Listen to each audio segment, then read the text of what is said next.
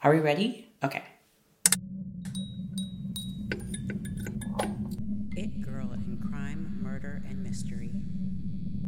The most prolific serial killer in the US could have been someone from your own neighborhood, backyard, or even community. There are reportedly at least 50 confirmed victims during this monster's long killing spree. The victims were at the time unaccounted for or labeled as unimportant to investigate as murdered or missing people.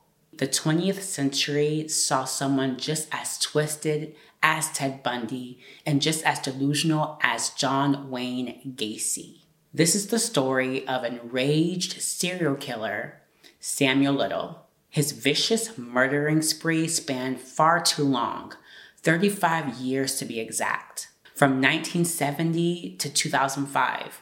Now that we know the simple part of the killer's name and how long he was free to kill, the most important part of his crazy story are the victims. In this episode today, we will discuss the story of the unconfirmed and unmatched victims that the FBI is still trying to investigate decades after Samuel Little apparently murdered them. A young boy born in the year 1940 in the segregated South already had odds against him. Being in Georgia at that time for anyone not white was rough and dangerous. The Jim Crow South saw a multitude of hurdles for this young boy being raised. While the experience of Jim Crow was no less harsh in rural areas, and in fact may have been more so, it did lack the rigidness that characterized urban segregation. In Georgia's cities, segregation developed as a solution to the problems posed by modernization and urbanization. However, rural Georgia remained a largely pre modern society, making many features of segregation unnecessary or even problematic. Although Black Georgians experienced little political progress under Jim Crow, Many did achieve an impressive measure of economic success. While some black farmers made the jump from tenant to landowner in rural Georgia, the majority of black economic development occurred in urban areas where a small but significant class of black professionals emerged. With so many changes in one's environment, what caused this young boy born into unwanted surroundings to turn evil? Was it the Jim Crow South? Was it his family? Or was he just born to become a monster? But before we go on, hey y'all, I'm Jay, and you're about to start chapter two of It Girl in Crime, Murder, and Mystery. That can be viewed on all streaming platforms where I discuss in detail documentaries, film reenactments, and short content minis that encompass a topic of crime, murder, and or mystery in each chapter. As I hinted last week, today's topic is murder. The film or content discussed will always be referenced and also linked in the description below.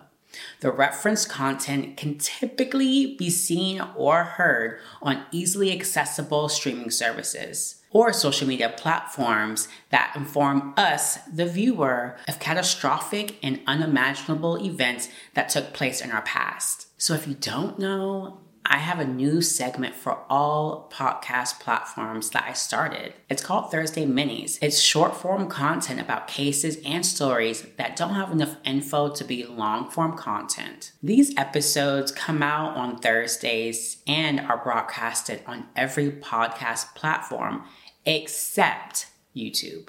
This week's case will be about victim Kim Howe, who was killed due to the negligence of none other than Caitlyn Jenner.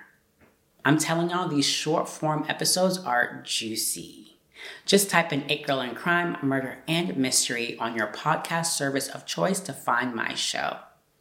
I got the idea for this chapter from Twitter, honestly. I was looking through my Twitter feed, which follow me on Twitter, and at me on there if you have any case ideas. But, anyways, back to it. While being nosy on Twitter, a show called Body Bags with Joseph Scott Morgan on Apple Podcasts popped up. I listened to it and they did a really great episode on Samuel Little. So that inspired me to take a deeper look into the case today. Now, before I go on, hit that follow button and come along this journey with me. Let's begin.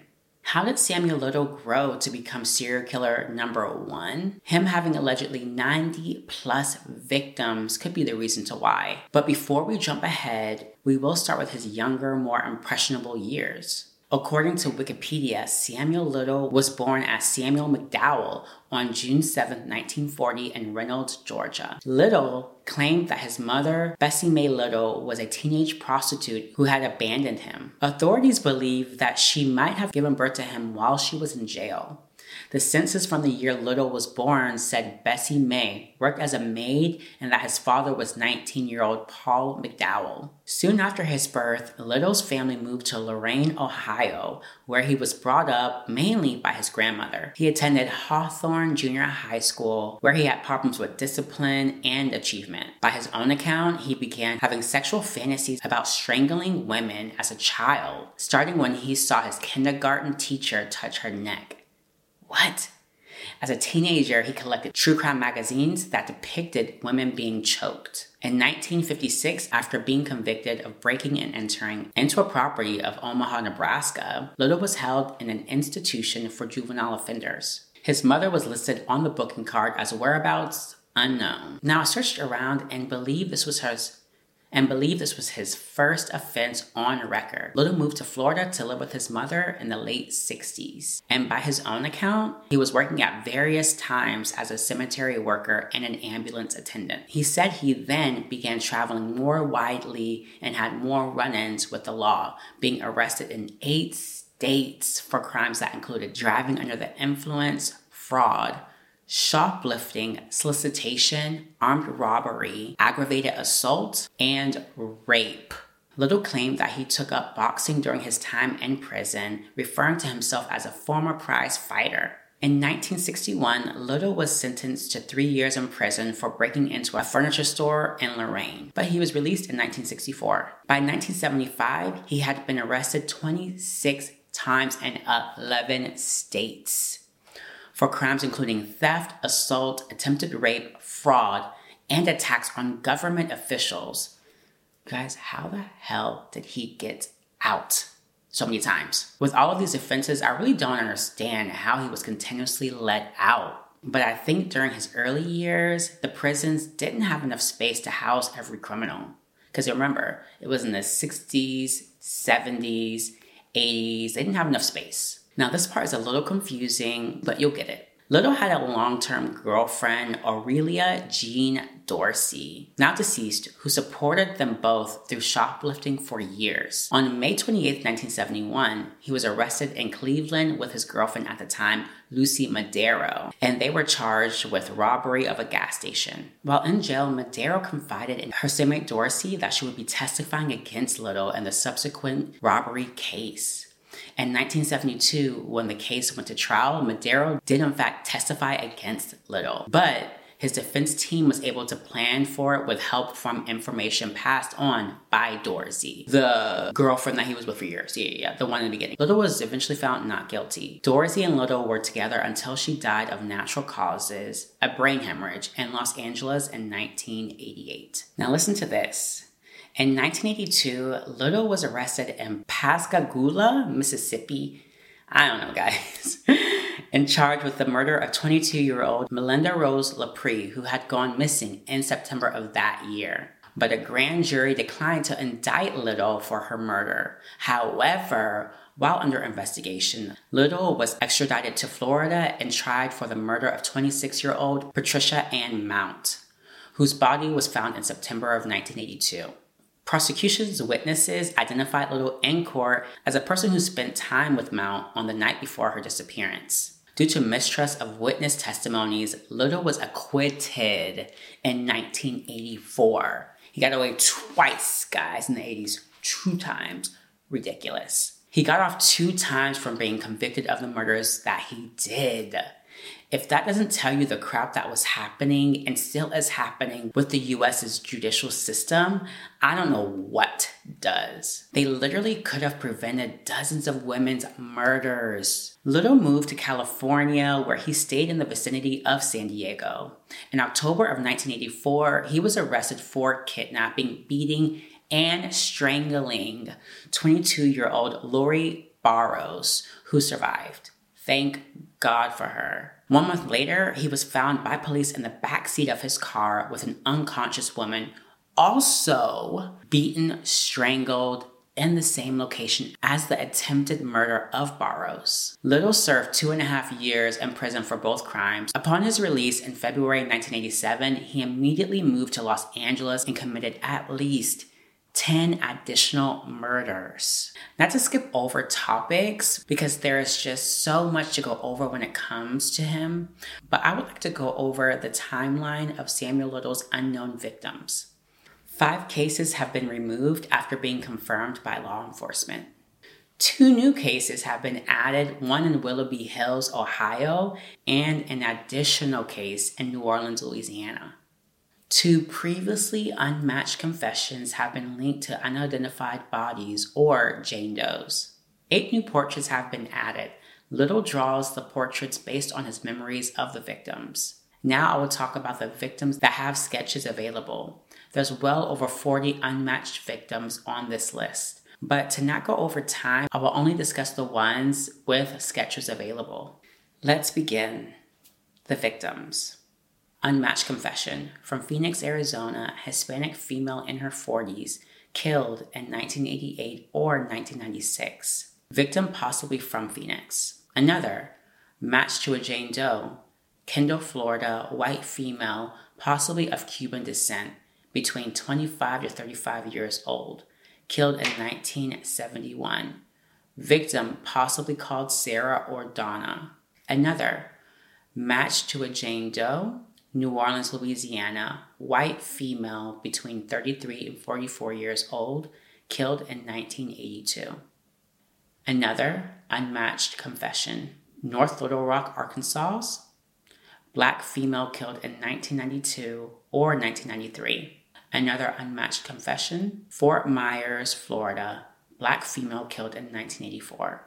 Another unmatched confession, location unknown, black female between 30 to 40 years old, killed in 1982. Another match to a Jane Doe, West Memphis, Arkansas.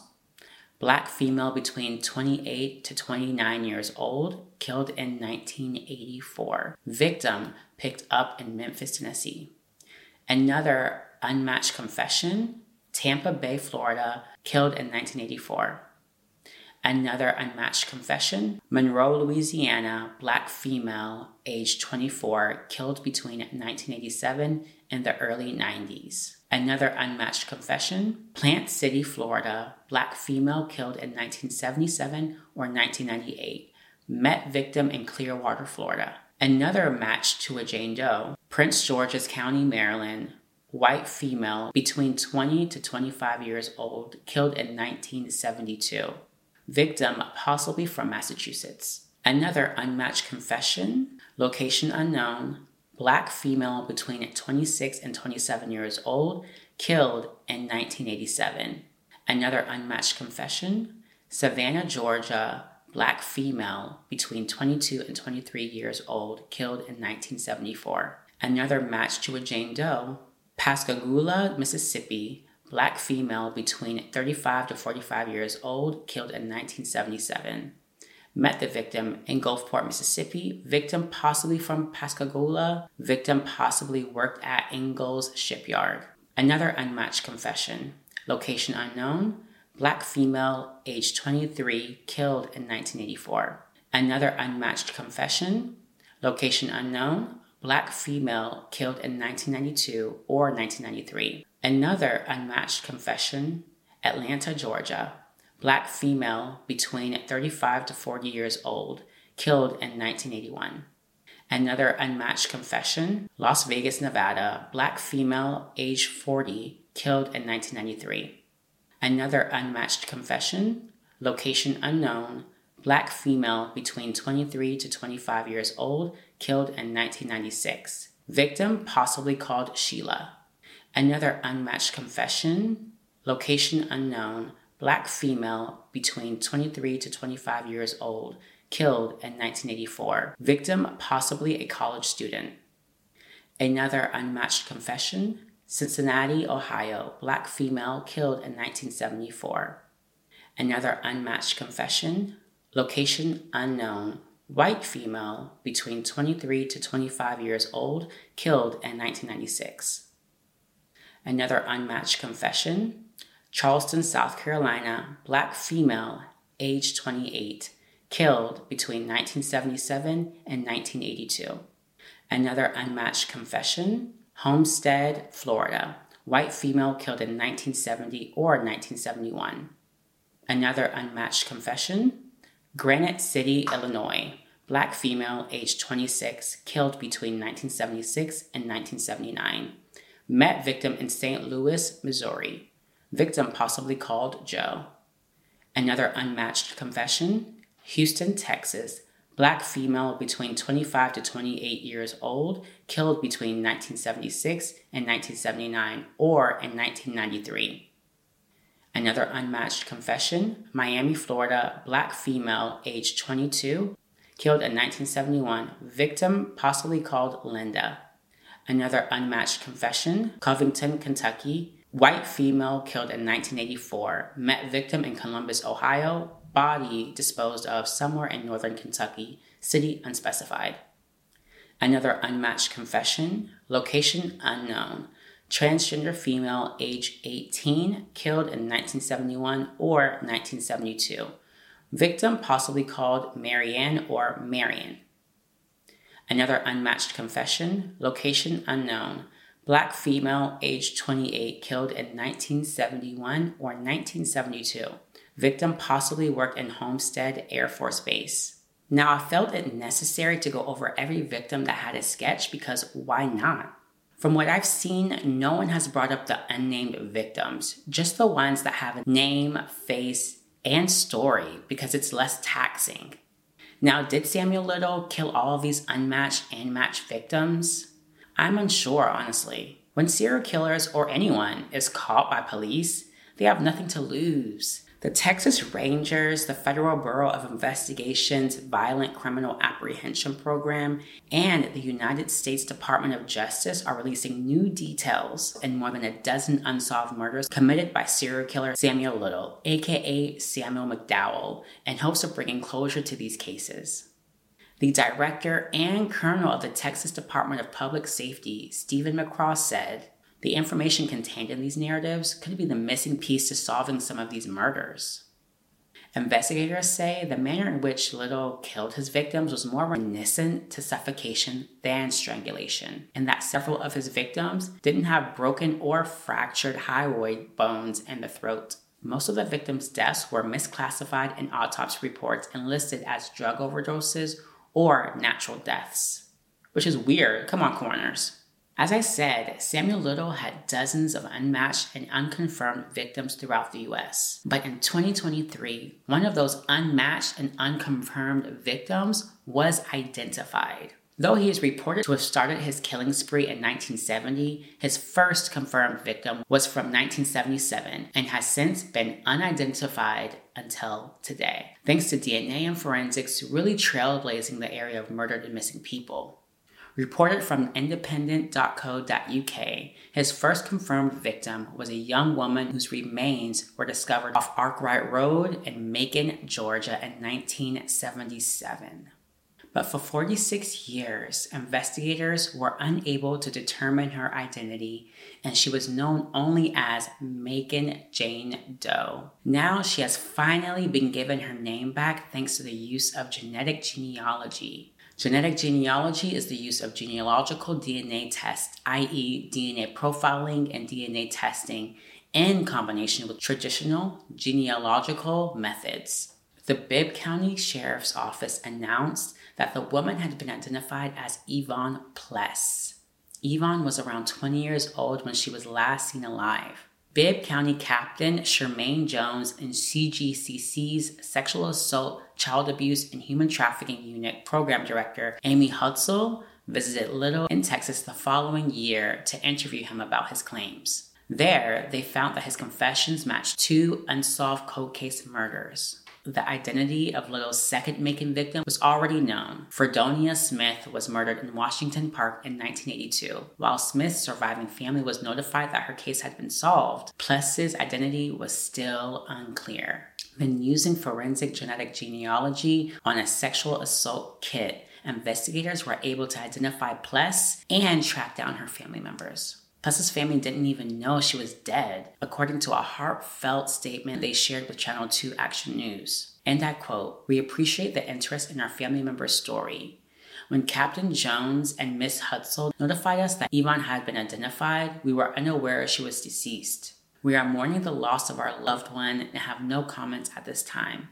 We ask that our privacy be respected. Now, I'm sure you're wondering how did they not know she was dead or at least her whereabouts? Well, in the 70s in the South, a lot of people, especially black people, left hostile environments whether to escape the stains of the segregated South that still felt to this day, or to escape the crumbling job market that couldn't rival the northern or Midwestern states.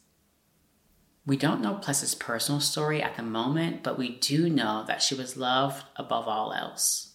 Little admitted to more than 93 different murders in total, and 60 deaths have been formally connected to him by police.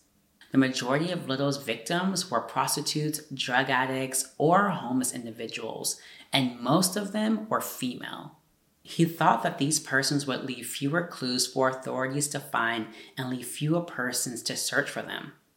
However, despite the scope of his offending in total, he was only charged and convicted for eight murders.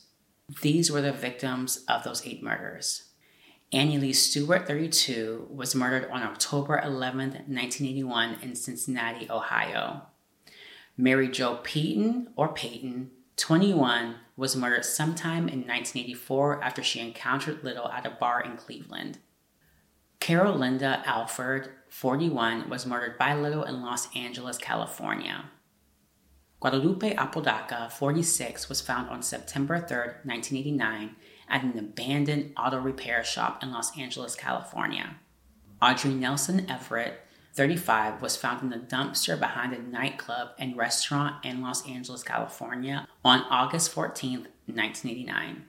Zena Marie Jones, 30, was a woman found murdered in West Memphis, Arkansas on July 28, 1990. Rose Evans, 32, was murdered in Cleveland, Ohio on or around August 24, 1991. And lastly, Denise Christie Brothers, 32, was a mother of two who was found killed in Odessa, Texas on February 2nd, 1994. Little was arrested on September 5th of 2012 at a homeless shelter in Louisville, Kentucky, and extradited to California to face a narcotics charge, after which authorities used DNA testing to establish that he was involved in the murders of Linda Alford killed on July 13, 1987, Guadalupe Duarte Apocada, Apodaca, sorry, killed on September 3, 1987, and Audrey Nelson Everett, killed on August 14, 1989. All three women were killed and later found on the streets of Los Angeles.